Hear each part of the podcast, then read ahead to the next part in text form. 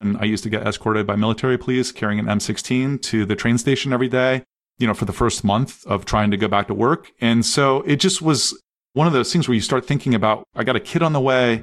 I've been through this crazy experience. I'm working 20 hours a day. I come home at 3 a.m., you know, and then I'm up at 7 a.m. and I'm doing it again. And the solution for that to date has been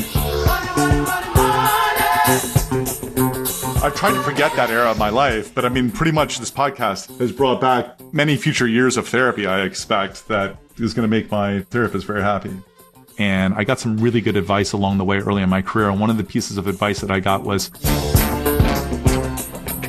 and no one really ever tells you this, and no one ever stops you along the way. And no board member, no investor is going to be like, hey, like, are you making sure that you're balancing everything? Or is everything throttled? Or is your family on board with this? Or are you kind of taking enough time off? Or whatever it is. No one's ever going to ask you that for the most part. My name is Rich Razgaitis. I am a 47 year old co founder and CEO of FloWater. Our company headquarters, as well as my residence, is in Denver, Colorado. And FloWater is a company that's focused on changing the way that the world consumes, drinks, and enjoys water. And the foundational basis of our company is that everybody in the world deserves access to clean drinking water that they can trust. And our job is to equalize and democratize water so that everyone has access to trustworthy drinking water wherever consumers work, rest, and play. And in the process of that, our mission is to put an end to single use plastic water bottle pollution. So do you go by like R cube or what? no, but in college I sat next to a guy named Richard Ramsey. And so there was Rich Razgaitis, Richard Ramsey, and they used to call us Art of the Fourth, but not since then. I just go by Raz. Is Rich your original first name? And then I like Raz. And then Raz Gaitis, right, is your last name. So that's the R A Z. Yeah, Raz Razgaitis is the last name. So that's just one of the more favorable nicknames that I developed in youth that stuck. Do you have any unfavorable nicknames? Of course. I mean, we all do. I mean, listen, if you're a teenage boy, you picked up several along the way, but none that I use anymore. So everyone calls me Raz. You scared to reveal it? You don't want to be called those names anymore? Uh, in fifth grade, I got the nickname Richie Big Nose. If we're ex- if we're if we're ex- if we're exposing vulnerabilities here, which I'm more than comfortable to do if you've seen me in person, there's no question why, and no dispute as to why I got that. So I did learn that, you know, with growing out my hair a lot longer, it helps retain some proportions a little bit better. But, you know, when I was in fourth grade and I had a buzz cut or fifth grade and I had a buzz cut, it definitely was an appropriate nickname. My mom made me do the buzz cuts too. I think it just saved money and make it easier. yeah. Yeah, exactly. And you're in Denver, Colorado? Yes, I am. Not actually at this exact moment. I happen to be in Silicon Valley. I guess you're based out of Denver, Colorado. So are you like quite the traveler? Well, pre pandemic, extensively, well over 100,000 miles flying a year. So very frequent New York, LA, SF, Denver circuit, and then a fair amount of travel periodically at least, but a couple, three times a year in, in Asia, visiting manufacturers, current manufacturers, potential partners, but of course, a lot of that's been curtailed, though I still spend a moderate amount of time traveling between Denver and California to spend time with our sales leadership and customers. But like for all of us, most of that has been uh, curtailed for what seems to be at least months longer. And hopefully that's it. I think originally it was only supposed to be like 14 days, right? it's just it's up this red for yeah. 14, and then it was 30 days. Yeah, we've been flattening the curve for like a year now.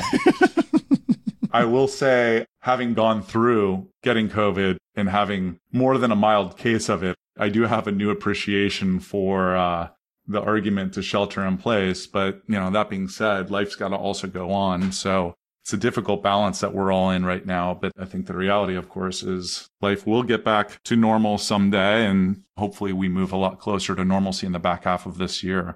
But also the reality is nobody knows anything anymore. So we will see. And I'm looking at your product here on your website, what drink flow water. And seems like did this product has it done well given the pandemic or no? It's done really, really well in certain verticals. And so if you look at our core business going into the pandemic and just a little bit of backdrop on this, the primary product that we have launched in the marketplace today is the FloWater Refill Station, which has a really powerful 7x advanced purification system in it that removes everything for the most part that's bad in water adds good stuff in there and makes it taste amazing and better than bottled water. And so that was our primary product that we've developed four generations of, four product improvements of over the last six plus years since commercialization. So going into the pandemic, we were doubling year over year. And so for the most part, over the last five years, we've seen 100% growth year over year. And we were on track to do that again in 2020.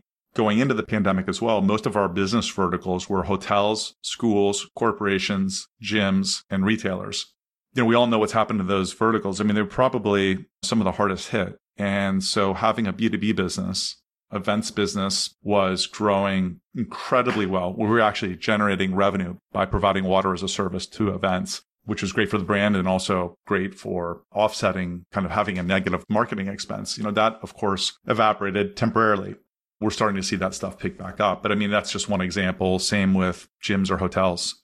So some of the verticals experience pretty substantial compression. At the same time, there's some things that really worked in our favor. And I suppose it's like anything in business, which is, you know, you get hit by a major macro event or a major competitive event, or in this case, now all of us are going through or have gone through a pandemic which is like once in a lifetime event, but some of the downside leads to a lot of pivoting opportunity. And so some of the plus side that we've seen is schools for us have done incredibly well. So one of the things that we did very quickly is we shifted focus rapidly away from gyms and hotels and some of the corporations because they were going to be closed. And we moved our focus towards essential businesses and warehouses and distribution centers. And then also, of course, schools because one of the things that's super essential is having clean drinking water that you can trust for students.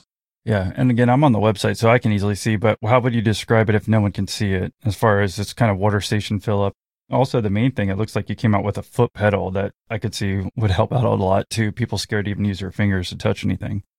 Yes, correct. So, how I would describe it, uh, if you have not seen it, you can go to drinkflowater.com or at drinkflowater on any social media handle and you'll see it. But if you have not done that or cannot see that and you're listening to this podcast right now, I mean, the way I would describe it is this is a six foot tall device that has most people would say, I think unprompted and consumer research, one of the things that we would kind of hear a consumer unsolicited says, oh, that's like a very Apple esque looking hardware and water dispensing device or a hydration station. And so it's a six foot tall device that enables you to take in any tap water anywhere in the world, hook it up via a six foot line and have it run through this very powerful 7x advanced purification system that's all within this six foot tall device that has a 16 by 18 square inch platform.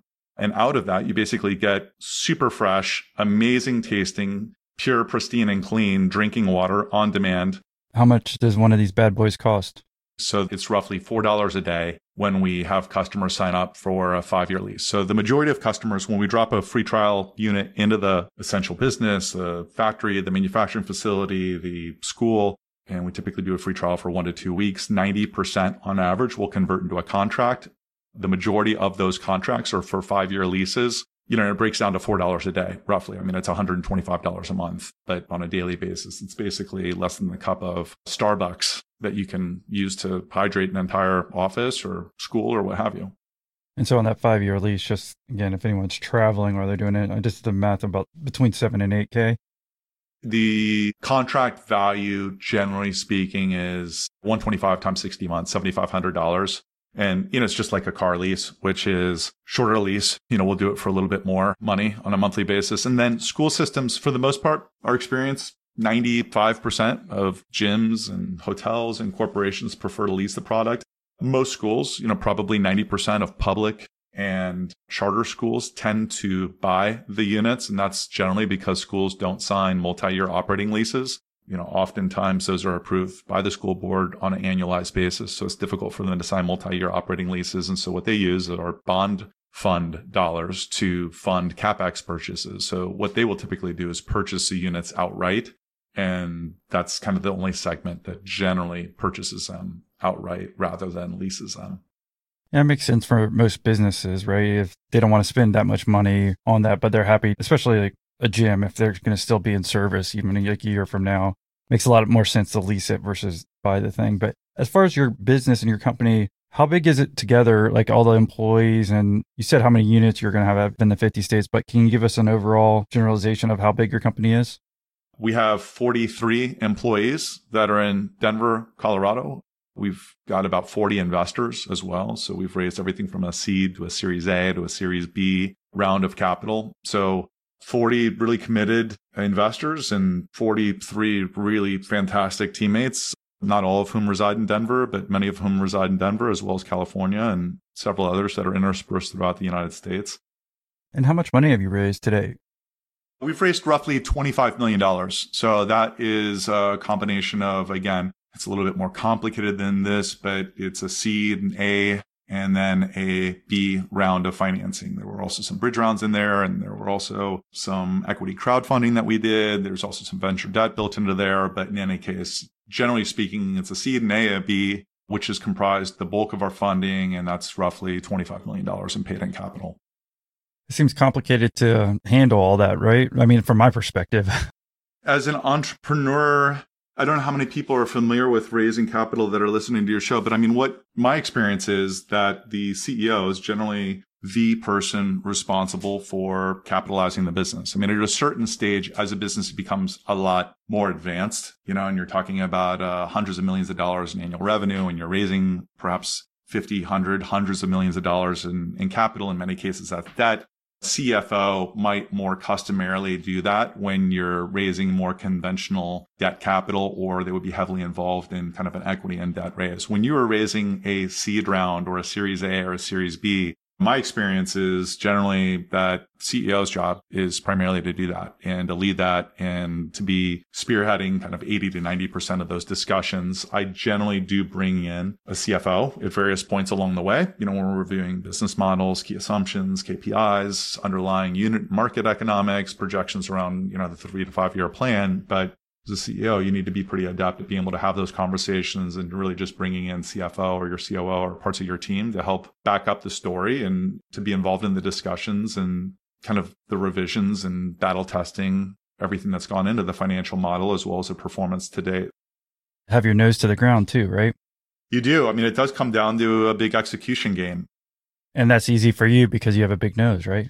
Yeah, exactly. you didn't get my joke, Rich. no, it's it's I you know I've tried to forget that era of my life, but I mean, pretty much this podcast has brought back many future years of therapy. I expect that is going to make my therapist very happy. that she told me to ask you about it. That's why. It should be quite easy for me to put the nose to the grindstone. Yes, indeed. Well, I was going to say too, I mean, when you were growing up, did you want to build this better water machine? Was that your idea in fourth grade and people made fun of you for that too, or what? Those are always romantic and charming stories and Instagram memes, but I don't really know anyone that has had it work out quite like that. So when I grew up, you know, when I say grew up, I mean, at a certain point it was like high school and college, but I mean, what I really thought I wanted to do was probably this kind of crazy idea of I wanted to be president of Johnson & Johnson. I mean, that was a lot of people like growing up wanted to be president of the United States of America. I wanted to be president of J&J. That was my dream in for many years in high school and college. It was either that or it was either oddly a pediatrician or a trial lawyer, which means I would have either been a very scary pediatrician or a very scary trial lawyer, perhaps, because those are two pretty divergent professions. But I really was most enamored with business though, and I was entrepreneurial to a pretty significant degree. But I mean, there just weren't the number of entrepreneurial opportunities that existed. I'm 47, so I graduated high school in 92. I graduated college in 96. And, you know, if you're starting a business in 96, I mean, that was just the beginning. I grew up in Columbus, Ohio. I went to school at a small 2000 person school in Anderson, Indiana. Some amazing, amazing, amazing friends and that are doing such amazing stuff. I mean, sometimes I hear them not only I want to put this plug in because I admire it so much, you know, sometimes I get a, a message from some of them. I'm like, oh, it's so cool that you're like doing this world changing idea. You know, I wish I were doing something like that. You know, and I have such a different perspective than them. I mean, of course, I feel like it's a real privilege for us to be able to do something that I think someday will have a massive, a global impact around building a better brand of water that undoes something terrible for the environment, single use plastic water bottles. That being said, you know, these guys that I went to college with, even though it was kind of, you know, in the sticks of Indiana and they're doing some amazing things as well. I mean, I admire the families that they're building, the sports teams that they're coaching. The instructing that they're doing by being educators and like 30, 40 students in their class. And I just am so inspired by them and the people that I went to school with. But, you know, I did not go to an environment that was like a highly entrepreneurial. You're starting to spin out from school. You go start a company, raise a little bit of capital. Like the only people that were starting businesses for the most part when I was graduating were people that were possibly starting a landscaping business or a construction company or a, an agency or selling marketing collateral or starting a small Marcom business. So I graduated, actually went to go work for J&J. It was my first job out of school. And you told him you're ready for CEO role right then or no? Yeah, I did. I said, I showed up to the interview and I was like, men and women, I'm here. And it didn't quite work like that. So I got hired, which was kind of the Google of the day. I think J&J is a fantastic company still to this day. I don't know how many people kind of think of it as, you know, like now you think of Amazon and Google as kind of being the great to have jobs and great to get into jobs. And they are, of course. But back in the day was J&J, for example. And so I learned that there was like this 10 year career track at J&J and particularly in the field. Like you'd be office hospital sales and then you'd be specialty sales and then you'd be a sales manager for three to five years. And then at the age of 32, I was like, I might be able to move into corporate. And I thought, man, it's going to take me 10 years to get to where all that action is. This is an eternity. So I ended up getting an opportunity to work at Eli Lilly and which would not maybe sound like moving to where the action is, but kind of made a deal when I got into that job. So I did really well with J&J for a period of a couple of years, but then I got recruited and I, they knew I wanted to move into marketing and I kind of made them a deal. I said, Hey, if I go and really crush it for the next year in this field sales specialty job, either move me into corporate or fire me, but I can't be in sales for another three to five years because I want to get into where the action is. And they followed through with that, had a good year, moved into corporate. So I was like 24 or so working in Indianapolis, helping launch what's now a billion dollar drug called Evista.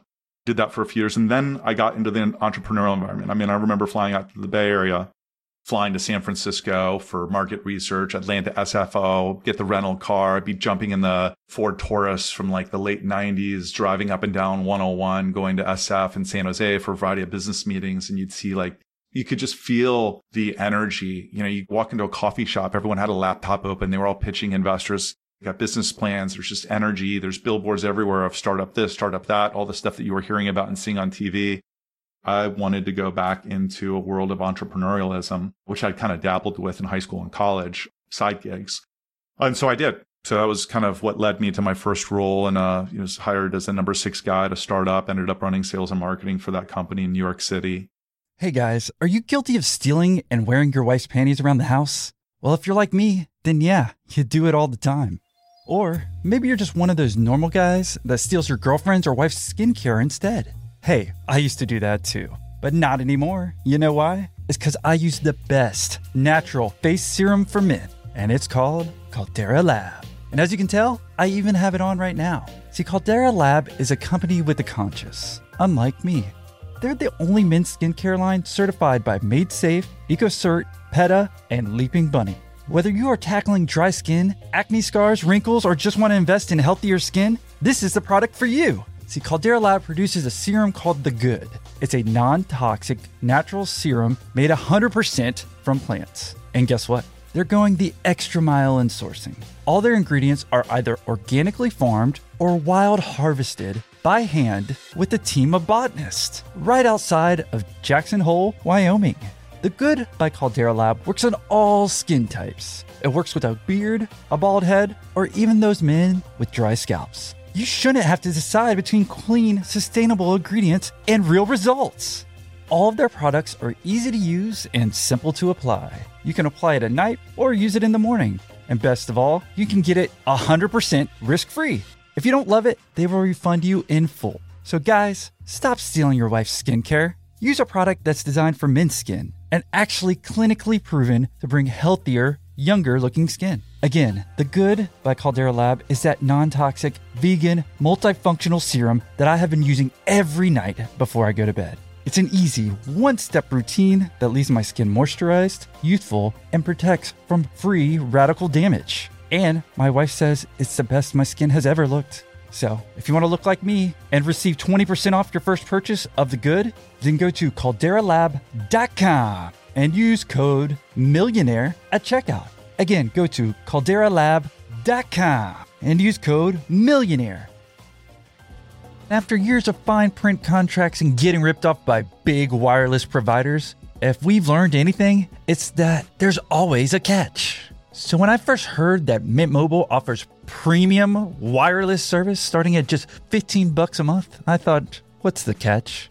But after speaking with them and using their service, it all made sense. There isn't one catch at all. Mint Mobile's secret sauce is that they're the first company to sell wireless service online only. By cutting out retail stores, there's no crazy overhead costs, and they get passed down to you in the form of mystery fees. Instead, Mint just passes on sweet savings direct to you.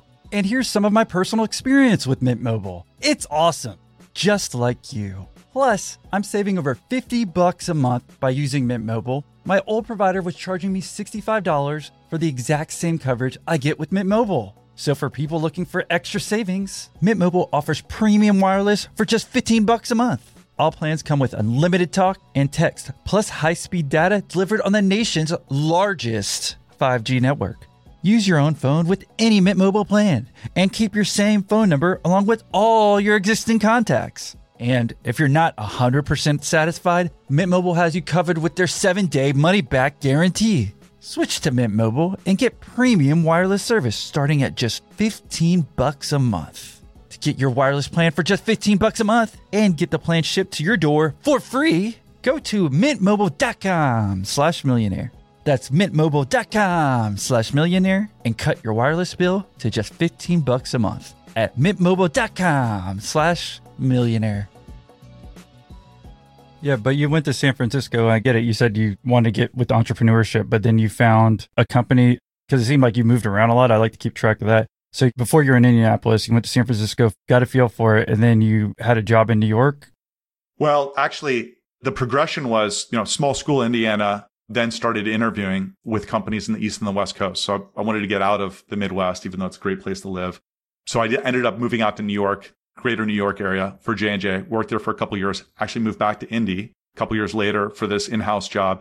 And then I was traveling all the time. So I was always in New York and San Francisco. So it was during my business travels where I just got bit by this bug in of what was happening in like the late 90s, like 98, 99, uh, particularly in Silicon Valley. So it kind of started gnawing at me as I'd fly back to Indianapolis and I'd be driving home from the airport and I'd be thinking, man, I really wish I were driving home from like LaGuardia to my place in Manhattan or from like SFO to like a place in Silicon Valley in SF and like doing the startup thing. Cause I just felt like it was kind of this once in, I don't know if I felt like it was a once in a lifetime.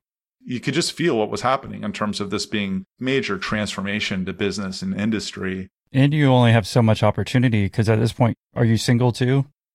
At this point, I was married, but without kids. Okay, gotcha. Yeah. But for sure, I mean, this is one of those things. I remember debating whether to leave Lilly. And Lilly's not your wife, it's the name of the company, right? yeah. Yeah. That's a really good clarification question. But uh, I was debating whether to leave Eli Lilly. I should really clarify. And had an opportunity that started to brew in New York City, startup. They just raised a series A. It was in the e-health space. I would have been kind of number six employee hired. And I remember really debating it. And I actually kind of true to what you said, which is like your time is limited and you have a window of opportunity. I kind of came to the conclusion that I could probably always go back to a company like Eli Lilly, but I might not be able to kind of catch the wave with this startup era. I mean, it just felt like there was a really tight window of time in retrospect, it seems like a less bold or less gutsy, less risky decision. At the time, though, it was a pretty big decision. And the reason it was a pretty big decision is I didn't know anybody that left Lilly voluntarily. Up to the point that I resigned, I knew of very few stories where someone actually voluntarily resigned to go pursue another job. And part of the reason for that was for many years, if you got into the management track at Lilly, all those guys retired six, eight weeks of vacation, like in their final years, final 10, 15 years, you know, back 10, 15 years of their career. They were all millionaires. You grew up in Indianapolis. You had a great life. You had a great house. You took your vacations. You had a stable job. Everything was taken care of and you did really, really, really well. And of course, to some degree is a bit attractive, but I got more attracted by the pursuit of an opportunity rather than kind of the pursuit of comfort and safety. And pros and cons of that. I mean, I still admire many people that made the decision to stick it out at Lilly and have done some great work there, but that just was not my career path. So I took an opportunity to go do something pretty risky. Your wife was on board or no? Yeah, she was. I give her a lot of credit. I lost some of her. I mean, we were married 17 years. I got divorced five years ago, roughly, unfortunately. But she was on board at that time 100%. It was really nice that she was so supportive and embracing and enthusiastic about it. That tired pretty significantly in the last few years of our marriage. And it's kind of an eye opening lesson for me as an entrepreneur and no one really ever tells you this and no one ever stops you along the way. And no board member no investor is going to be like hey like are you making sure that you're balancing everything or is everything throttled or is your family on board with this or are you kind of taking enough time off or whatever it is. No one's ever going to ask you that for the most part. You're going to have to ask yourself that and you're going to have to learn some lessons from people that have either done some things the right way or the wrong way. Certainly i've done plenty of both. And she was on board 100% at that time but then it became quite a source of conflict in later years. And it became a lot more difficult to balance, right? And I got two kids, they're eight, nine, and 10, 11, 12, like as I'm going through what is now effectively my kind of fifth startup. And there's this concept uh, around decision making, for example, that's called cumulative fatigue, which I'm sure you've heard about and other people have heard about. But I think that same kind of sentiment exists around cumulative fatigue around travel or moving the family or missing five nights of dinners or being on the road for 20 days or taking the call and being on the phone with your manufacturer from like 1 a.m. until 6 a.m. because they're in Korea. And it does have a cost. So actually, I've never even heard of that before, that term, cumulative fatigue. Could you help clarify it? Well, the idea of the term cumulative fatigue as it relates to decision making, and it's actually kind of the whole like, why did Steve Jobs wear the same thing every day? And part of the basis of that was like A, simplicity, but then also B. And Zuckerberg says the same thing, but it ends up being kind of this idea that there are a finite amount of decisions that you can make without getting fatigued. So the throwaway decisions don't waste any kind of emotional or mental energy around making those decisions and just make it easy, right? And kind of the parallel that I was drawing to that is probably like all things. I mean, there is a finite, I mean, we all like to think everything's infinite and we can pull off all sorts of things. But the reality is, you know, time is finite, money is finite, ideas are finite in terms of what you can actually go and execute on. Relationships have a finite level of kind of propensity to support certain things. And that might be working or moving or whatever else it is. So kind of the cumulative fatigue corollary that I was really making is that you can start out having a lot of momentum and a lot of support you can also lose it along the way and not realize that you've lost it in some ways because you're an entrepreneur and you just keep thinking, well, I'm going to pull this off and I'm going to pull that off and they're going to follow along and I can work like this and I can also maintain my family life and whatever it is. And sometimes that's not the case. That does make sense. And thanks for clarifying that. Cause I've even heard like when they suggest eating the same thing for breakfast every morning, right? Like you were saying, it's just like something you don't have to think about. Mm-hmm. You've only got so much energy. But even in a relationship, like you're saying, a marriage or a friendship or a partnership where you have a partner in a different business, like maybe that just keeps adding up where you're saying, like, you might still be energized by it, but maybe your wife was on board on it. And like when she went to New York, maybe she didn't think 10, 15 years down the road is still going to be all these startups. Maybe she thought this was just a moment of being able to do it. Yeah, I think one is by the 10th move or 12th move or whatever it is like the veneer of moving and the excitement of that.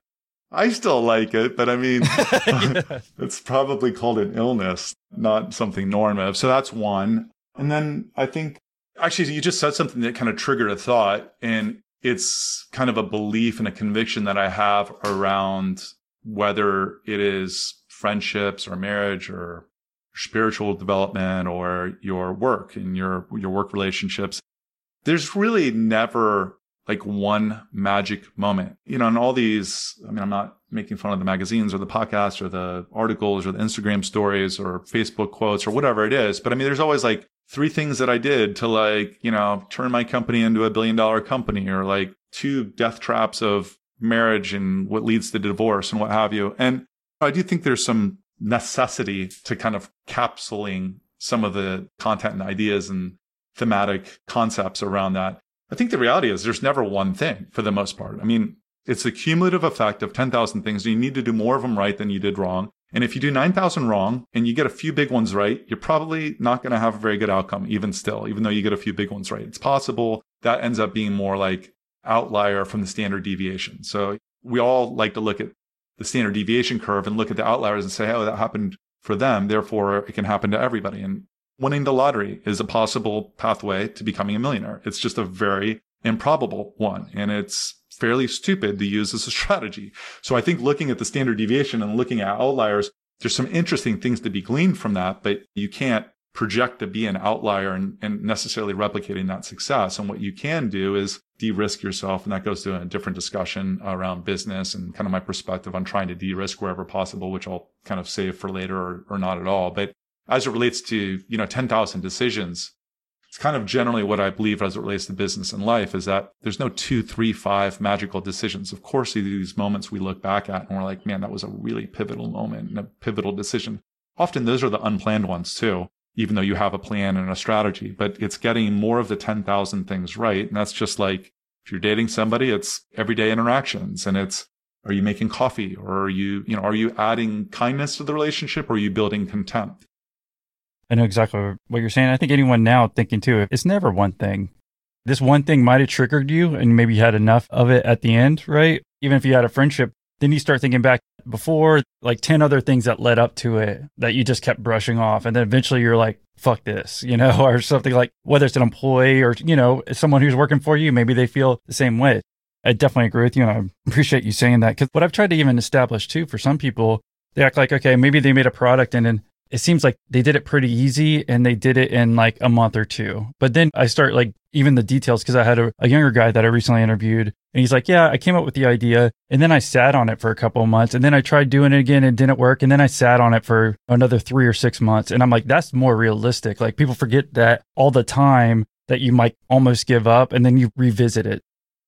No, I think that's a great example. I mean, I remember hearing the founders of Waze talk, the driving app, and if you perhaps have read the book Pour Your Heart Into It by Howard Schultz and Starbucks, same story, kind of as Waze, different tracks, but kind of the same theme, which is took years to get going and there were many periods of potential bankruptcy or insolvency. Now you look at Waze and you're like, oh, of course, now owned by Google and they're crushing it and it's everywhere. And like hard to imagine a time where Waze wasn't wildly successful. Well, if you hear the story, the first six years were brutal, just absolutely brutal and difficult and like fraught with failure. I forget it was five, six, seven years, whatever it was. Then they had a magic moment, but same with Starbucks in many ways. I mean, very, very, very difficult early years. And we do a disservice as entrepreneurs when this is probably part of the issue with human ego. We all want to make it sound like we're super smart and super successful and like we got this magic touch.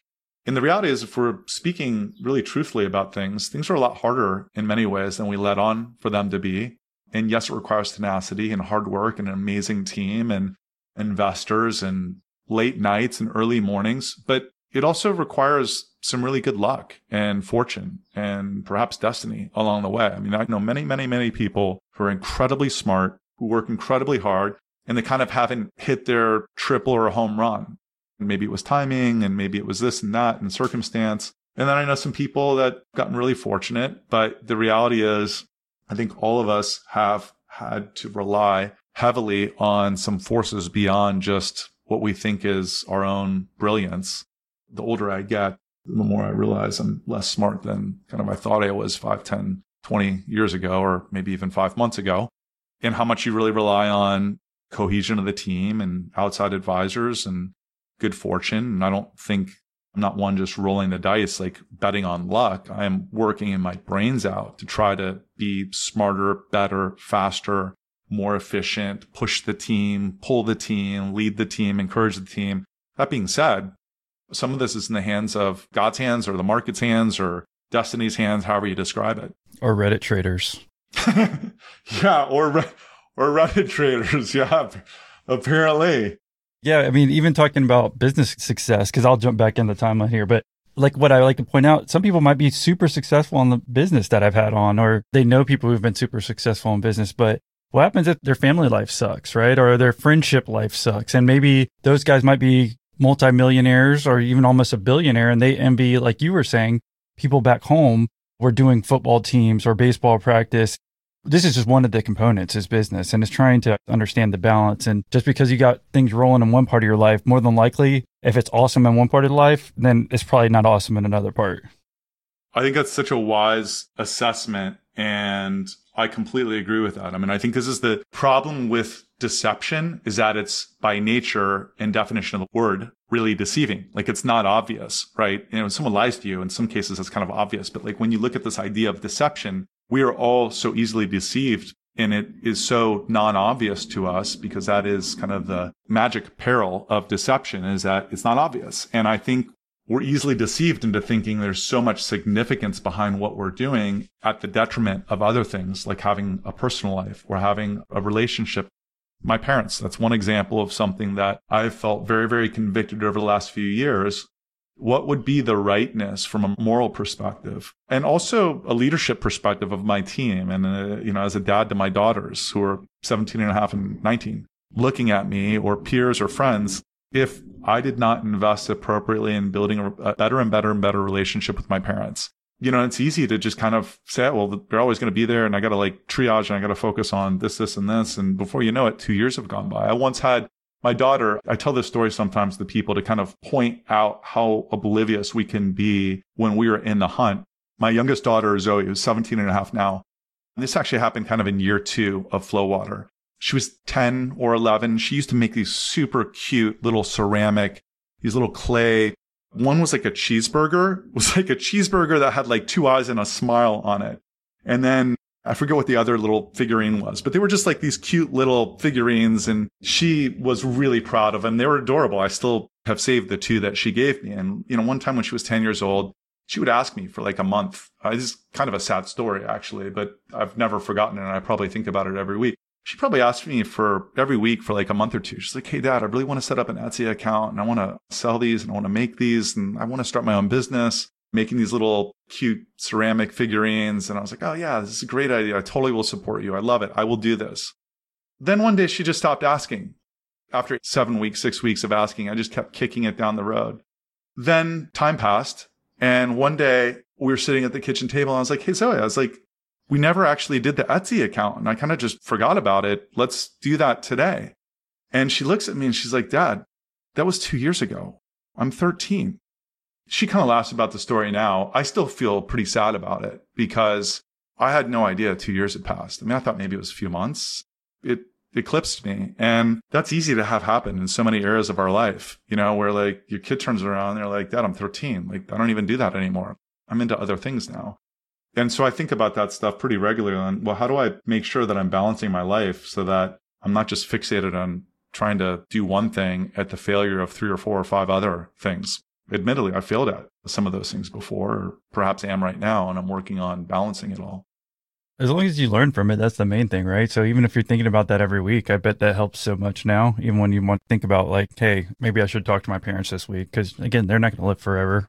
Yeah, no, for sure. I mean, I look at that stuff as kind of a painful reminder, but it also was a really helpful kind of almost like a I don't know what a mnemonic device would be called that actually is experiential that sits in your head forever but it's one of those things that does really force me to rethink about things in a matter of like am I going through an Etsy moment right now where I'm neglecting something? And so in that sense super valuable lesson to learn and still learning it and still thinking about it. But again not to make that a, a bummer of a story or a sad story it really is just one of those things where you know we've all had those moments for sure whether we're entrepreneurs or not. You know, we've all had those moments. I don't think I'm like extra special by having neglected something substantial to my kids. I'm not proud of it, but the reality is we all have those things. And that's just one of the things that has been a good source of reflection for me. Though also, admittedly, I've probably had way too many of those things earlier in my career that I have made very, very intentional efforts on correcting over the last four years, five years, you know, really to focus on work, my kids, and personal development. I mean, I've pretty much narrowed it down to those three things work, kids, and family, you know, parents and siblings. It's not to be a downer, it's to be realistic, right? So I appreciate you doing that because unrealistic entrepreneur podcast is why I started this thing. You know, it's just always talking about the positive things and you got to learn from that. But I wrote down where we had stopped and you had moved to New York and started working in your startup. So this was your first startup experience. And can you tell us a little bit about that and what the company was? Yeah, sure. The company was called Healthology. We just raised a Series A round of capital. I, I wasn't involved at all in the fundraising. The CEO, I've had the fortune of working for some really, really, really terrific people over my career. Uh, On the CEO that I worked for at this company named Healthology, which was kind of a mashup between health and technology, was founded and run by this guy named Stephen Heimowitz, Still, just probably unequivocally not only the most unconventional, but the best boss that I've ever worked for in my life amazing and several things made him really amazing. But that was a two year run. So raised capital went through the complete market decimation in spring, summer of 2000, where you've read about it, or, you know, for those of you that kind of lived through that, that was kind of where the internet bubble really, really burst. And I don't exactly know what the percentage was. I think it was perhaps 90% of funded startup companies ended up not making it. I mean, it was just carnage. In fact, our company, Healthology, was the only company that returned on invested capital to its investors. Every one of the other companies they ended up writing off that they had invested in. So that's how much carnage there was. And in fact, I was responsible for most of my time there as VP of sales and marketing. So I had two thirds of the company reporting into me and was responsible for all revenue, sales strategy, sales execution, marketing, business development, partnerships, a lot of partnerships. And basically, it was like PR newswire for health and websites. So once upon a time, it's hard to believe now, but CBS News used to not have their own health channel. Like it was hard to actually create health content in the late 90s because, you know, it's like who writes it? And you can't just take off stuff from PR Newswire take it from textbooks and throw it into a web page. So we used to go to big media companies and thousands of other properties and we'd say, hey, our business is employing doctors, writing drafting, creating audio, visual, video, and written content around health care, prevention, treatment, wellness, etc. And basically, we'd go empower somebody's entire health channel before they had staff writers and before they were basically converging kind of the offline world into the online world for CBS, et cetera, et cetera. So we ended up powering something like 5,000 different health portals and websites. We basically were syndicating our content across the web at a time when everyone was trying to build a destination site. So it worked pretty well ended up selling that company to iVillage. I actually left. I was there from decimation of the market and the internet kind of bubble in 2000. And then I was there in 2001. I lived three blocks south of the World Trade Center. Uh, my wife and I, actually, we found out she was pregnant two days before 9 11. And so lived through what was also an incredibly kind of like a pandemic event in a very different way, but had a jarring, jarring impact anybody that lived of course, globally and nationally, but particularly if you lived in the tri state area, and particularly if you lived in New York City and you worked in New York City. I mean, not only the personal impact on it, but then, of course, the professional impact, where 90% of our customers were pharmaceutical and biotech companies, all within New York, New Jersey, and Connecticut. So we ended up navigating our way through kind of the internet bubble as well as 9 11 and getting the company to profitability about two years faster than had been projected because there was no ability to go raise further capital. And then the company was later sold after we got it to profitability, I got an opportunity to go run a kind of opposite of New York. I got an opportunity to go run a privately held pharmaceutical company. It was mostly consumer products in Kentucky that had been owned by the same family for 50 years. And there were five siblings that were board members in Kentucky. So I literally went from working for this super aggressive New York guy, like use F bombs more than pronouns, you know, an incredibly intense environment with between like internet bubble and 9-11 i happen to also have a daughter that was born during that time. My oldest daughter royce was born 14 weeks premature two pounds got down to a pound and a half. I would go work all day and then i'd spend the night at the hospital at the nicu she was in the nicu for two and a half months you know was not expected to live and she just celebrated her 19th birthday on, on saturday. And so I went from that environment to then going and running a family owned 55 year old pharmaceutical company where the five siblings were in the board meeting and grandma Blaine, the mom would sit in the board meetings, sometimes like doze off a little bit as I'm presenting and uh, total opposite experience. So I, I kind of went from super aggressive startup to what was ultimately a time privately held, family owned turnaround company that was kind of in massive decline and needed a turnaround strategy. And then I did a few startup companies since then. Oh, where in Kentucky was it? It was in Burlingame or Burlington. I live right next to Burlingame here. There's Burlington, Vermont. I think it's also called Burlingame, Kentucky. I did not live there. It was real near Fort Wright. It was on the other side of the bridge in Cincinnati. So I lived in Cincinnati and then we ended up moving the company closer to Fort Wright, which is a little few exits further up. So, you know, you could, I guess, call it Fort Wright, Kentucky. So I did that for several years. And that was a CPG company.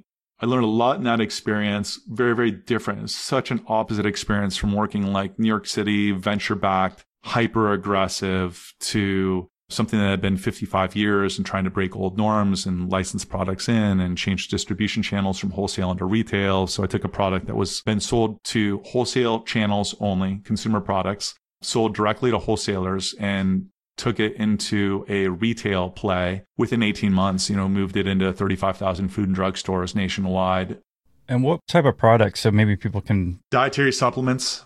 There were primarily there was a product called pretty difficult name, not a super catchy brand name, but it was called Mag Ox 400. So it was stood for magnesium oxide 400. So it was a kind of the first branded magnesium oxide supplement that was often used for drug induced neutropenia, which is the depletion of nutrients. You know, when you're taking various pharmaceutical agents, it depletes your nutrients sometimes. I see it on Amazon right now. Four and a half stars, 1,317 ratings. It's all because of you, man. Yeah, that's so funny. I didn't even know that you could still buy that. I haven't looked actually in a long time. The Mag Ox 400. That's so funny. Well, I actually should go should go check it out. So well, that was sold 99.9% was sold through wholesale distribution and it was getting decimated. The business was declining by 30% year over year because wholesalers were then substituting brands for generics because the profit margins were better on generics. So it looked like there was no possible way to save that. So basically, the only way I felt like we could save it was to flip it into retail. So basically moved it from uh, wholesale distribution behind the pharmacy counter and through companies like McKesson and Cardinal and AmerisourceBergen into direct front of shelf, kind of front of house, Rite Aid, CVS, Walgreens, Walmart, et cetera, et cetera. So we got it into 35,000 food and drug stores nationwide in a period of 18 months. And then I did that for three years and then I got recruited. Well, before we leave there, hey guys, just giving Miss Ad Read a little bit of my flair. Did you know that companies that blog consistently receive 67% more leads than those that don't? Consistent blogging is important, but who has the time to research keywords, come up with topics, write content, and more? BKA Content a content writing agency with 10 plus years of experience, now offers a monthly subscription that will do it all for you. They offer different sized packages depending on how many blogs per month you'd like. You'll have a dedicated account manager that will do all your keyword research and topic creation and blog writing. You can even get social media posts, stock images, and meta entitled tags. All of your monthly blog posts delivered directly to your inbox, 100% ready to publish. If you sign up right now, you can get up to one month's worth of blogs for free. Go to bkacontent.com forward slash millionaire to learn more and get your free month of blogs. That's bkacontent.com forward slash millionaire to learn more and again, get your free month of blogs. Mental Health Awareness Month is a worthy thing to celebrate, but it shouldn't be our focus just for May. It's important to be working on your mental health all year long. The positive effects of therapy will create lasting change in all areas of your life your relationships, your career, and your overall happiness. A therapist can help you identify the habits and the patterns that might be holding you back and how to move forward in the right direction. I wholeheartedly recommend Talkspace for Therapy. You can sign up online and start therapy the same day as you sign up. You can text, video, or send voice messages to your licensed therapist. So it's incredibly convenient to have virtual sessions from the comfort of your home. And here's three reasons why you should go check out Talkspace right now. Number one, it's affordable. See, Talkspace is a fraction of the cost of in person therapy. Instead of waiting for an appointment, you can send unlimited messages to your therapist 24 7, and they'll engage with you daily, five days a week. Number two, the Therapist Network. Talkspace.com has thousands of licensed therapists with years of experience in over 40 specialties, including depression, anxiety, substance abuse, trauma, anger management, relationship issues, food and eating, and so much more. And number three, it's secure. Talkspace.com is secure and private, using the latest end to end bank grade encryption technology to store client information and complying with the latest HIPAA regulations. As a listener of this very podcast, you'll get $100 off your first month with TalkSpace. To match with a licensed therapist today, go to TalkSpace.com and make sure to use the code Millionaire to get $100 off your first month and show a little support to our show. Again, go to TalkSpace.com and use code Millionaire to get $100 off your very first month. Did you, I imagine, did you get like a bump in pay to come there? And did you think that, hey, this would be a good place to move to maybe raise a family? Like, what was your thinking on that? Well, after living through two years of like, you know, New York City and 9 11, the 9 11 experience was no joke for us. I wouldn't want to necessarily say that, you know, that in any way, like kind of overplay it in any way and say like I left traumatized by that. But I mean, it definitely had an impact.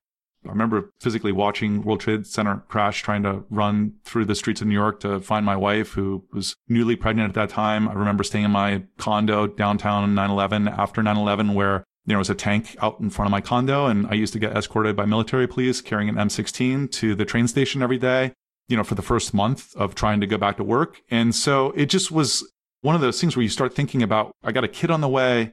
I've been through this crazy experience. I'm working 20 hours a day. I come home at 3 a.m you know, and the only other people riding up in the elevator with me are investment bankers, you know, and then I'm up at 7 a.m. and I'm doing it again. And you start thinking, hey, is this the right thing for me to be doing as a dad having a kid? But then the other part of it was, I suppose that was also contradicted in a way by, oh, like I got an opportunity to go run a company now. And so we were doing really well at Healthology. I mean, it was still a gnarly period of time, but we'd gotten into profitability, you know, years, years before. And we had some very hair raising times there. I mean, I remember literally coming with a check from a customer on a Friday afternoon, you know, and kind of racing it to my CFO so that, you know, we made sure we hit payroll deadlines and got it deposited in time during a period that was really, really difficult. And so once we got it to profitability, some ways it was probably a mistake to leave because we were on the path to liquidity and an exit. The flip side was I was just super wired around challenges and then building my career, you know, and I was I don't know, 28 at the time or so. I had an opportunity to go run uh, kind of a consumer products pharmaceutical company in a very unique position that was kind of a turnaround with some very unique dynamics.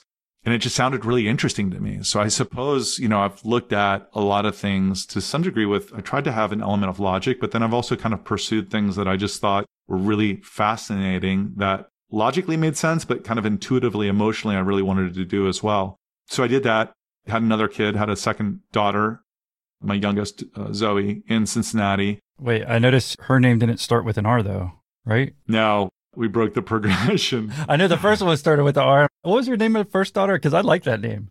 Royce, like Rolls Royce, R O Y C E. She was named after a woman. I met this woman years ago when I was in the pharmaceutical industry. I, there was a doctor in Little Rock, Arkansas. His name was Clinton Cook. And I don't know if he's still living. He was probably in his 60s when I was in my 20s. In fact, I should Google this after and find out. But he used to be a very, very important customer and strategic partner and advisor of ours. And I used to take him out, I'd fly to Arkansas, take him and his wife out to dinner. His wife's name was Royce Cook and just super charming Southern woman, very polite, but a total badass. She used to hunt. She used to fish. She had a fishing lure named after her and I didn't fish, you know, I didn't hunt at that time either. I don't hunt now, you know, so I was like, man, this, this woman, she's smart. She's elegant. She's a badass. If I ever, you know, have a daughter, I would love to have a daughter that kind of emanates and is like her, which is like smart and sweet and sophisticated and polished, but then also a badass. And, uh, fortunately I have two of those daughters, but that was kind of where the name came from. My wife and I really, really liked the name a lot. And so it stuck. So Royce was the first daughter. What was the name of your second daughter? Zoe is the second daughter. Yeah. I still like that name too, by the way. But I noticed the R's, right? You have multiple R's in your name. And then I'm like, he broke the rule. So then you have Zoe while you're still there in right outside Cincinnati, basically? Yeah, had Zoe. And not only had Zoe, like kind of the first year that we moved there, and then we actually kind of now I'm that I'm on the disclosure path. We had a third child who passed away two hours after birth. That was the last year I was in Cincinnati. So kind of the first year we had Zoe, the third year we had our third child, Levi, who uh, just couldn't make it. He was born premature. He became septic, just like one of these weird series of events. But there was a medical procedure that was done, and my wife had a cerclage put inside of her to kind of protect the uterus and kind of make sure that she did not get into premature labor. And unfortunately, as the doctors would put in the cerclage in, got infected, And so we did actually have our second and our third child kind of bookended our experience in Cincinnati. And then shortly after that, we ended up moving to the Pacific Northwest, where I took a job at a company called Univera, which was, I decided to go work for the former CEO of Avon. And I spent five years doing that for a, a CPG company in Pac Northwest. Like after you were running this other company, was that part of the reason you're like, hey, I need to go work for a different company and just get away from here? Or what was the thought process of moving to the Northwest? You know, a couple things. One is I had pretty significant growth ambitions for the company that I don't think ultimately reflected the owner's long-term growth ambitions. And it's something that I can really understand, which is now I can understand a lot better that I'm 47 than when I was 27, 28 running the company because I just think, well, everyone should continue investing and plowing money back into the company or playing for the future and throwing off profits. But they really, really, really wanted to extract a lot of profits they got to the point where they wanted the money for lifestyle. And it's very difficult. I mean, it's one thing if you want to cash cow a business, that's a very different strategy than growing a business. You know, and I was brought in to grow the business and that's what I wanted to do, which does not mean extracting 30, 35% of top line every year. And, uh, eventually it got to the point where we turned it around. We moved into retail. I licensed a bunch of products from Europe licensed about 15 different nutritional and dietary supplements from Europe, a European German company, and got it going in the right direction. We made a ton of progress on it. But then I also had a really unique opportunity to join a company that was doing 30 million a year in revenue. They wanted to get to 50, 70, 100 million a year in revenue. And I got some really good advice along the way early in my career. And one of the pieces of advice that I got was pick your next job, especially when you're younger. I mean, it might apply as you get older, but especially when you're younger, and this is back then. I don't know that it quite applies the same way today, but it was pick your first and second and third jobs or early jobs, not as much based on the company, but a lot based on who you're going to be working for. Because if you can work for someone terrific for a couple years, it will be a game changer to your personal and professional development. And I had this opportunity to go work for the former, I believe he was the CEO of McKesson, and then also another guy who was a former CEO of Avon which are two super fantastic companies. And so I ended up working for both of those guys kind of in a variety of different capacities. And they kind of toggled the reins at this parent company, Univera. And I worked for both those guys for five years, primarily the CEO guy. So it was ambition, bigger company, bigger role, oriented around growth, being able to go work for a someone that was a badass CEO that I felt like if I could go and learn and apply two, three, four, five years of my life in that environment, that it would be really helpful to my development. And then, of course, there was some economic component as well. But I generally not made career decisions based on economics, certainly not economics alone. I mean, that's weighed into it, but I would be doing other things if I just wanted to make a lot of cash flow. And where in the Pacific Northwest, like what city and state? Olympia, Washington, which is about an hour south of Seattle, about 50 miles south of Seattle. It's a beautiful part of the Northwest. The company was headquartered in Lacey, Washington, and actually has since moved up to Seattle. But I lived in Olympia, again, married at the time, two daughters, raised them kind of from the ages of five to 10 when we were there. I remember Olympia being the state capital. That's the only reason I remember that name when we had to memorize state capitals, I don't know if the kids have to do that anymore. Hopefully not. It seems like a waste of No, because there's Google. Right, exactly. Why did the kids have to learn anything anymore? you know? So yeah, you go up there and then from there what happens and I guess kind of bring us to FloWater. The short of it is joined as uh, EVP in North America, ended up as CEO international. I was, you know, promoted a variety of times, I think three or four times during the five years there. Most of my time was spent as president of North America. Kind of high level on that was Korean owned company. I didn't own one share of stock. Neither did any of my executive colleagues. But as an entrepreneur, it's nice to have some skin in the game, particularly when you're generating asset value, of course, or, and growing a business. It's not the nature and not the structure of most Korean businesses. World headquarters happened to be in the US, but kind of the parent company resided in Seoul, Korea. And so I joined in January of 06 to January 10, 2010 or something like that. And so I joined, we were doing roughly $36 million run rate. And then we grew that to about a $100 million run rate in a couple years.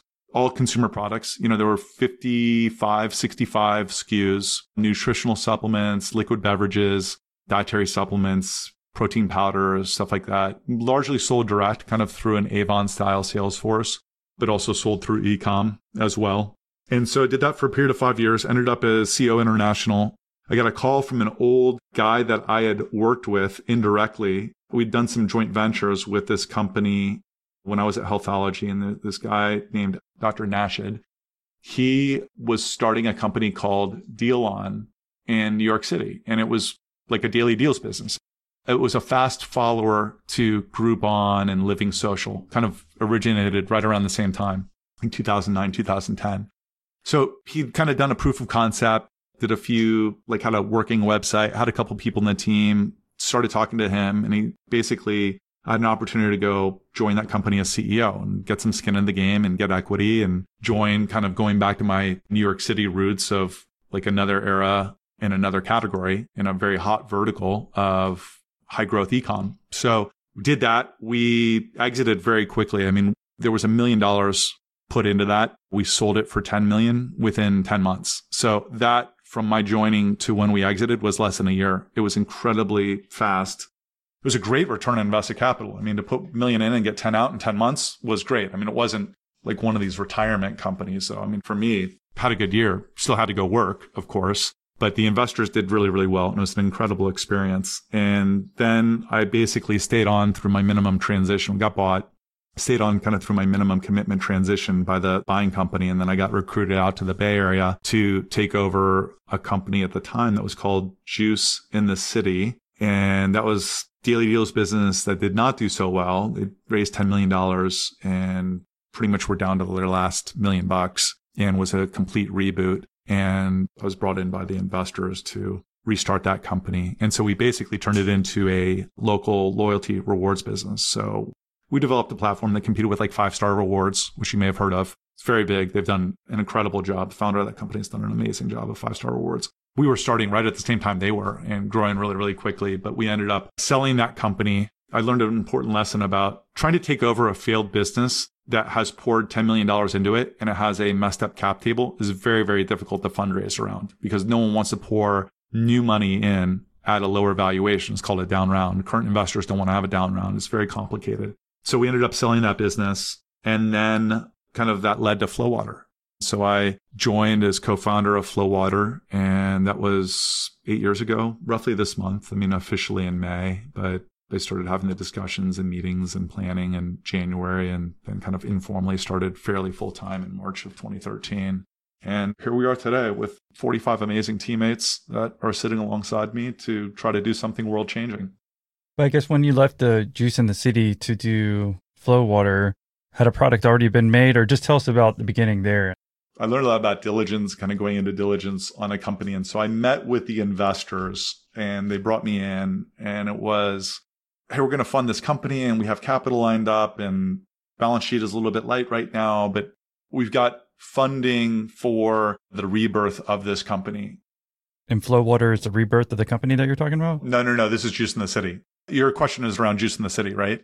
And the transition to FloWater. Oh, got it, got it, got it. No, I understand why Juice in the City didn't work. That makes total sense. But yeah, once you close down Juice in the City and then going into FloWater. Yeah. So in 2012, we ended up selling Juice in the City to a public company because it was very, very difficult to raise capital around it. And so some of the team stayed on. You know, I stayed on for a transition, but I did not want to move to Austin, Texas, which is where the buying company was, uh, and was pretty fixated in staying in the Bay. Wait, you finally didn't want to move? Yeah, finally did not want to move. No, and Austin probably would have been a really great place to move actually in that time and develop roots. But no, I said I'm going to stick this out in San Francisco here.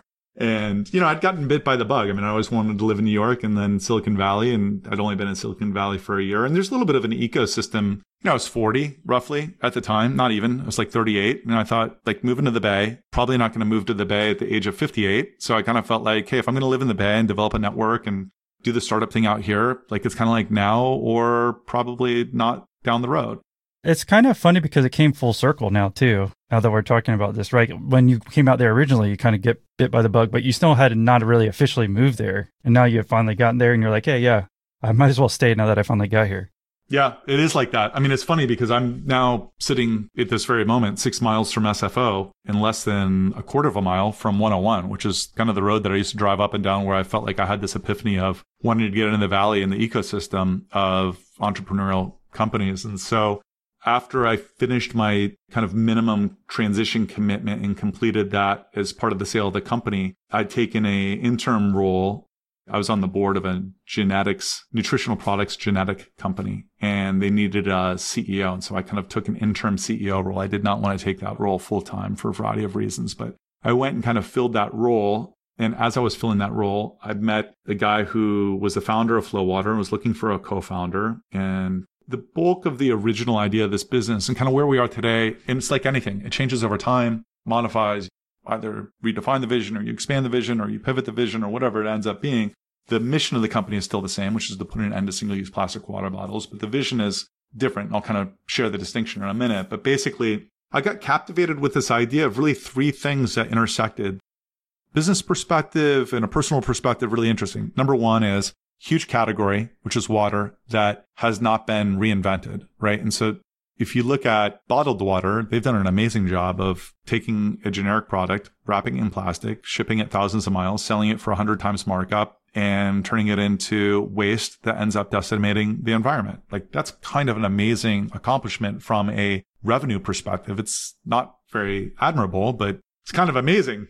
I agree with everything you just said, especially in my household. Single use plastic is not allowed. So this is why I compare it so much to cigarette. Oh, yeah, that makes sense. Yeah okay, here's a category. We don't have a problem in the US called if I could only find a faucet to drink out of. That's not the problem we have. The problem is people don't like what's coming out of the faucet. That's a simple problem. And the solution for that to date has been Big Bottle Water has said, hey, let's go make a lot of money by like wrapping this brand. And, you know, the reality is if brand didn't matter, almost all these bottled waters are essentially the same. So if brand didn't matter, then six or seven of the top 10 best selling packaged waters wouldn't be brands everyone be buying the generic branded stuff that's reverse osmosis water from Target and Costco, et cetera, et cetera. Wait, so you're telling me Fiji water is not special? I am going on record as saying I do not think it is special. Other, I'm, jo- I'm joking. Than, I'm no, no, I know, I know you are. I mean, I was going to say, I was going to actually play into that, which is like, unless you define special by basically extorting water from Fiji and shipping it all the way across the world and then putting it on trucks and then wrapping it in plastic and then letting that plastic contaminate our environment. And now we're actually literally drinking our bottled water. I mean, there's the average consumer drinks about a credit card's worth of plastic every week. And an average liter of bottled water or tap water or tap water, the average consumer literally is drinking 300 microplastic particles in every liter of water. So we're now literally drinking our bottled water, even if you're not drinking bottled water. And so it's kind of an outrageous thing and it's kind of amazing that it exists. And this is a huge opportunity. So that was like number one was, okay, this is really interesting. Number two is the sustainability piece of it. Number three is the wellness component of it is 70% of Americans are chronically dehydrated. And kind of related to the wellness piece, you know, I go back to my kids, like they were nine and 10, eight, nine at the time, something like that. I lived in Silicon Valley at the time, take them to soccer games. They'd have like Snicker bar and Cokes after soccer games, which is kind of amazing to me because I don't know. I guess you'd think in Silicon Valley it might be like wheatgrass shots and granola bars or something, right? But I mean, like it was the same thing as it was when I was in Ohio. I was like feeding these kids crap. We're programming their body in a way that is unhealthy. And if you look at the neural pathways and addictive properties of sugar, it's incredibly potent to kids. And we're literally programming this. And I kind of think of sugary carbonated energy drinks or sodas is kind of legalized form of heroin for kids. You know, it's marketed, it's very addictive, it contributes to obesity, it contributes to ADHD.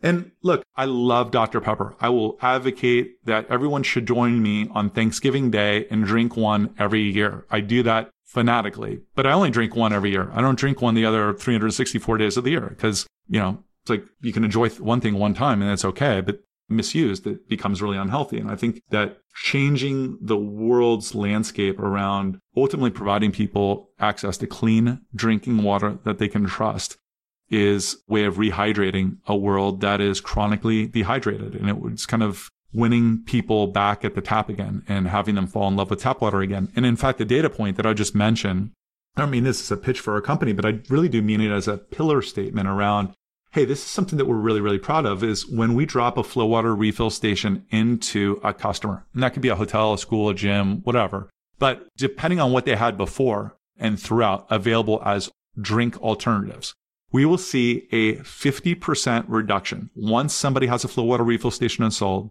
we will see a 50% reduction in soda and coffee consumption every day. 50%. And we will see a three to five fold increase in water consumption every day. And we'll see about an 80% reduction in single use plastic water bottles. So it's kind of based on the simple premise of, well, if you want someone to do something better, then give them something that they prefer. Because telling people to just stop drinking bottled water, go drink out of your tap doesn't work. And why doesn't it work? It's because 75% of Americans don't like or don't trust their tap water. So they drink bottled water. They drink something that's filtered. So how do you solve that? Well, you solve what's coming out of the faucet. It's like if someone wants to become a vegetarian, but they absolutely hate Brussels sprouts. Well, I'm not going to be very, very successful in getting them to become a vegetarian if all I'm harping on are you should eat Brussels sprouts and try them this way and try them that way. If I give them a vegetable that they fall in love with and there's like 99 other vegetables that they can really enjoy, you don't have to eat Brussels sprouts to be a vegetarian. It's actually what Tesla did with EV, which, you know, I used to own a Prius and great for the environment, but you compromise on everything else. It's not comfortable. It wasn't, at least when I owned one, wasn't comfortable, wasn't fast, didn't look that good. Super reliable and super uh, environmentally responsible. Loved that part of it. Tesla is now flipped it, which is it's cool, it's badass, it's fast, it looks great, it's got cool brand, there's a culture around it, and it also happens to be really, really, really good for the environment because we're reducing or removing our dependency on fossil fuels. So that's kind of the premise behind what we're doing here is we want to deliver the most trusted, best tasting drinking water that is available to men, women, and children everywhere and get them off the plastics. It's kind of our, our fossil fuel equivalent. Well, I'd been kind of listening for a while. I did listen to your first Patreon call, and um, there's a couple guys in there that, for what they did or what they were doing, it kind of intrigued me. And um, then I've heard a couple of the commercials or whatever that so and so was going to be on there. Clicked on your new episode the other day, and I'm like, you know what? I'm here. I got to do this. And with the water, and just to distinguish before we get off, the difference in your water, again, from like a water fountain that we might see, just understanding that so, what you get out of a water fountain is basically just tap water. Most water fountains don't have a filter, but let's just use this as an example because this is the most prevalent example in the United States. So, if you are drinking out of a water fountain, at best, for the most part, you have a one stage carbon filter in there. But most water fountains are basically just dispensing tap water. Would that be a Brita too? Is Brita just a one carbon thing too, or no? The Brita water fountains or just Brita faucet filters in the home? Well, I guess the pitcher that because I know people take tap water and put a pitcher in it. Yeah, I can't speak for every single Brita device that's out there, but I will say that the majority or many of devices that we all know and the other kind of kitchen products and kitchen pitchers are generally just a very simple single stage carbon filter. You know, it's a little carbon in a pouch and it's for sure better than nothing, but not by a lot, in my opinion. You know, if someone said, Hey, do you want to drink out of one of these little carbon filter patch pitcher water systems or do you want to drink tap water? I would always pick the former, but more it's placebo effect because it really doesn't do that much to change the materiality and the chemical composition of the water. And it removes not a lot of stuff that's in the water. So what we would say, what we have really focused on in building our system. And if we look at kind of going back to your question of what's the difference between FloWater and a water fountain or tap water, the problem with tap water is a long story and I'm going to make it very, very short. But I mean, this is another topic that could end up taking a lot of time, but I'll give you the gist of it is A, as I mentioned before, 75% of Americans don't like, don't trust the taste of tap water. B, chlorine is a necessary byproduct in almost all tap water, unless you have a well water. But I mean, if you have tap water that's being transported from municipal into your home, the safe transmission of that from the municipal into your home is afforded by chlorine. So you really need that chlorine in there to safely transport it. What you don't want is that chlorine in there when you're drinking it because in high enough doses it's toxic. So I'm not suggesting that it's toxic in small doses. It's not. I drink tap water, but it also does damaging things to intestinal flora. If you could have a world where you don't have chlorinated water, it'd just be like probably the food metaphor would be if you could have a world where everything were organic, 100%. We would love that. That's the ultimate goal is pesticide free products that are grown organically and are natural in its most natural state. And so that's ideal with water. So, you know, one of the other issues is you're drinking out of a water fountain, depending on kind of what is in it and what the filtration mechanism is. It's got chlorine in it. I could talk about this all day long. Don't worry, I won't. But I mean, there's 20 other examples. Roundup. Roundup is the chemical component name of Roundup that's most commonly used. The generic name is glyphosate. Glyphosate is an herbicidal product that is used commercially in agriculture, number one commercial agricultural product used worldwide now that just started getting used in the 70s. And we're now literally drinking Roundup and eating Roundup in our water and food stores. And that's because it's been used so extensively over such a prolonged period of time that, you know, it's now made its ways from tributaries into rivers and lakes and water systems now. And our municipal water I give a lot of props to municipal water treatment. They've done an amazing job considering how much crap we have poured into toxifying the waterways, you know, and single use plastics are an example of that. By the year 2050, plastic particles will outnumber fish in the ocean. Today, if you were to look at it, and the problem with plastic is that it doesn't biodegrade, it photodegrades. So photodegrade means, you know, you take a bottle, ends up in the ocean. One piece turns into 2, 4, 8, 16, 32, 64, and to the point where it's micro and nano particulate matter. And then it makes its way into the fish that we eat, as well as the water that we drink. And that is why today, kind of my smoking analogy is that drinking tap water is kind of like you're literally drinking bottled water and ingesting it in microparticulate form. There are 10,000 known chemicals that go into making plastic products that we are now drinking and that are lining our stomachs. There is kind of only, quote unquote, only 6,000 known chemicals that go into making tobacco and cigarettes. So the parallel to me on this ends up being number one, there's a dose effect. You have one cigarette. I don't know. Maybe it's even good for you if you have one cigarette in your life, depending on the time and the occasion, right? We all know having 100,000 cigarettes is not good for you. There's a cumulative effect, kind of like the cumulative decision fatigue that we talked about earlier. There's a cumulative effect to that. And the same goes with single use plastics. So, you know, that's one significant thing in our ingesting of it. The other thing is, you know, I think it's a lot like smoking in the sense that all these people that are drinking bottled water are the ones that are getting the toxifying effects of bottled water because of leaching, et cetera. And, you know, that's on them. Well, no, it's now permeating in our environment. Probably a lot like sitting in a room smoking. If you're not smoking, but you're sitting in a room with a bunch of smokers or even just one smoker, the other five people are also smoking. And what they're smoking is secondhand smoke. If you've got a small room, they're literally inhaling the secondhand smoke, which is illegal now in almost all situations and all environments. And that same kind of effect is happening as people drink bottled water and they're polluting it and putting it in the environment or other single use plastics. You know, it's now causing all of us to be ingesting, eating, drinking single use plastics. And the only way to solve it is uncycling, right? This whole idea of recycling, this is big company greenwashing and bunk in the single use plastic water bottle world. And by that, I mean recycling rates are uh, still a dismal less than 25% nationwide. It's like 21, 23%. So should we recycle? 100% yes. Like 100%. Everyone should recycle. I live in San Francisco. Does everyone recycle here? Yes. But does everyone recycle here? No, most don't. Everyone says yes and everyone wants to and everyone kind of intends to. You know, the problem is even in places like the Bay, the recycling rates generally are stated to be well under 33% and not that far off from the national average. And so, you know, and I'm not holding the Bay up as like some like magical ecosystem here. I'm just saying this is kind of a pretty progressive area that is very pro recycling and it still doesn't happen as much as you would think it does. And so ultimately the solution is big bottled water companies love to say, Hey, this is made out of 98% post recycled consumer waste or this, you know, recycle this and reuse, etc. But it doesn't happen. And the only way to really solve this problem is uncycling, which is, Hey, we have to stop making this stuff in the first place.